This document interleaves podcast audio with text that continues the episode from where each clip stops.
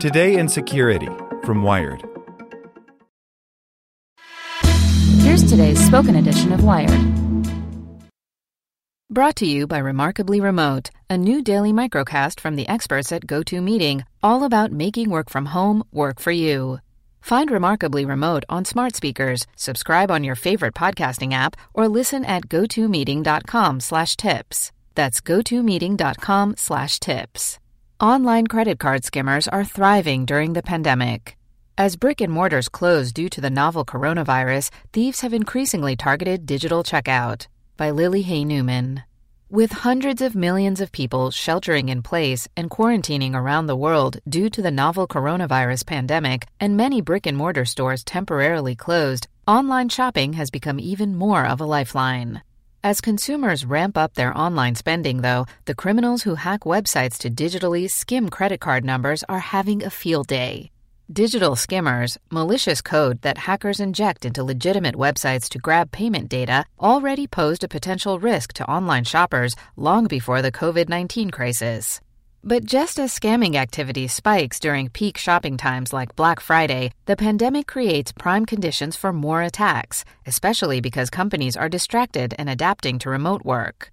Jonathan Klijnsma, head of threat research at the security firm RiskIQ, says the company has detected a 20% increase in online skimming activity in March compared to February. E commerce crime spikes whenever there is an event that forces or entices people to perform more online transactions, Klijnsma says. As we're now all isolating ourselves and homebound, it means online purchases will spike and makes it a prime time for criminals.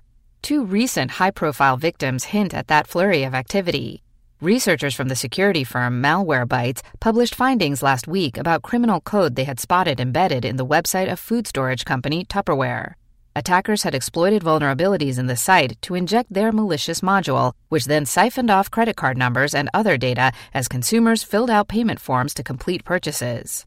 A week before that, RiskIQ revealed a similar attack on the blender company NutriBullet, which the firm attributed to the notorious digital skimming group MageCart. RiskIQ first observed the NutriBullet attack at the end of February, but couldn't get in touch with the blender maker. So the researchers coordinated with other internet watchdogs to take down the malicious infrastructure behind the skimming on March 1. Since NutriBullet hadn't fixed the website flaws the hackers used to get their foothold, though, MageCart established a new skimming operation on the site on March 5.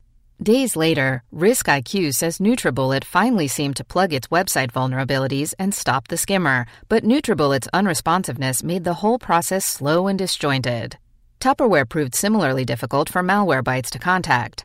While some of this can be chalked up to the normal challenges of disclosing security issues to companies, Malwarebytes head of threat intelligence, Jerome Segura, points out that the pandemic may be creating challenges and distractions that make it even harder for companies to react to security incidents. One thing that maybe is a side effect of what's happening right now is that the number of people who are available to look at a website issue at companies is reduced, Segura says. One person I spoke to at Tupperware got upset with me and said basically, I don't know what to do about what you're asking me right now. Everybody is working from home. It's a difficult time. And I said, I completely understand, but you need to fix this. Malwarebytes first attempted to notify Tupperware on March 20. The company appeared to remove the malicious skimmer from its site on March 25, the day Malwarebytes published its findings. Tupperware recently became aware of a potential security incident involving unauthorized code on our US and Canadian e commerce sites, the company said in a statement. As a result, we promptly launched an investigation, took steps to remove the unauthorized code, and a leading data security forensics firm was engaged to assist in the investigation. We also contacted law enforcement. Our investigation is continuing, and it is too early to provide further details.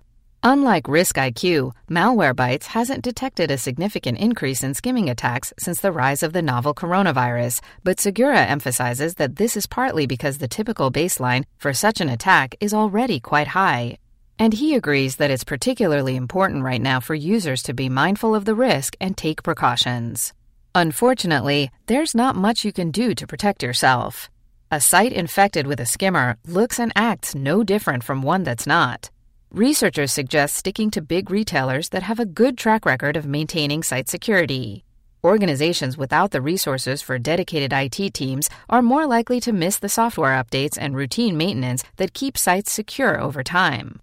This is especially worth considering during the current pandemic, as small retailers and other groups rush to transition more of their business online. When possible, use crowdsourcing platforms like GoFundMe or third party payment processors like PayPal to handle transactions rather than filling out payment forms directly from small organizations. And for older sites that are getting more use now, Segura suggests checking the copyright tag that's often floating around at the bottom of the page. Check as best you can whether a site has been maintained or not, he says. If the copyright notice is from 2017, it can mean that somebody hasn't looked at the template in a while. You can't eliminate the risk completely, but you can reduce it. There are much more important risks to focus on during a global pandemic than a stolen credit card number. But if you're safe and healthy at home, it's worth keeping digital skimming in mind.